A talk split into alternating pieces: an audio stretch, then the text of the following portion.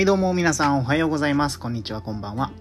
今日も聞いていただいてありがとうございます。大金先生です。このラジオでは僕、大金先生が子育て、学校、お仕事、人間関係のことについてお話をしています。今日も大金先生のお悩み相談室を始めていきたいと思います。えー今日の本題はですね、えー子供に夢を与えなくてもいい、その理由とはということでお話をしていこうと思っております。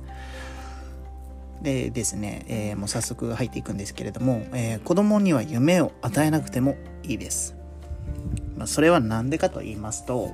あの子供ってもともと夢って持ってるんですよね。で、これがいつしか年を重ねるごとにですね、あの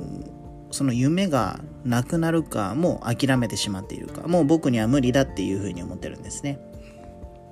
でそれを思う理由原因っていうのは、えー一つあります。これが、えー友達や親先生があのドリームキラーになっているということです。でこれがですね結構深刻であの子供のためにと言って良かれと思ってドリームキラーになってるんですね。あのこれね決して悪気があってやってることではなくて本当にあの将来のためあの苦労せずに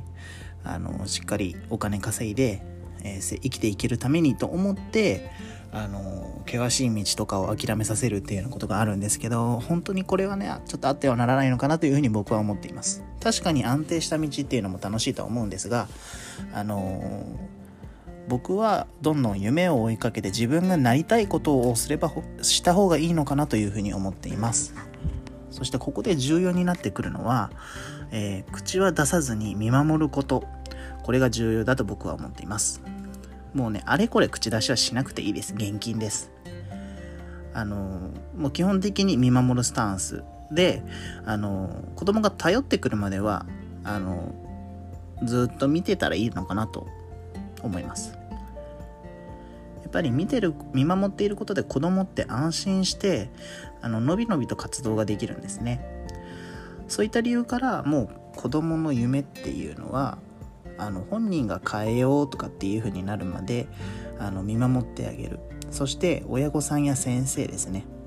大人な大人の方々が子供たちの夢っていうのを応援してあげたりとかその環境を整えてあげるっていうのが重要になってくるのかなというふうに思っています、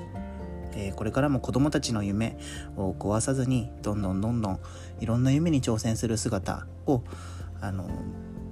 育めていけたらいいなというふうに思っています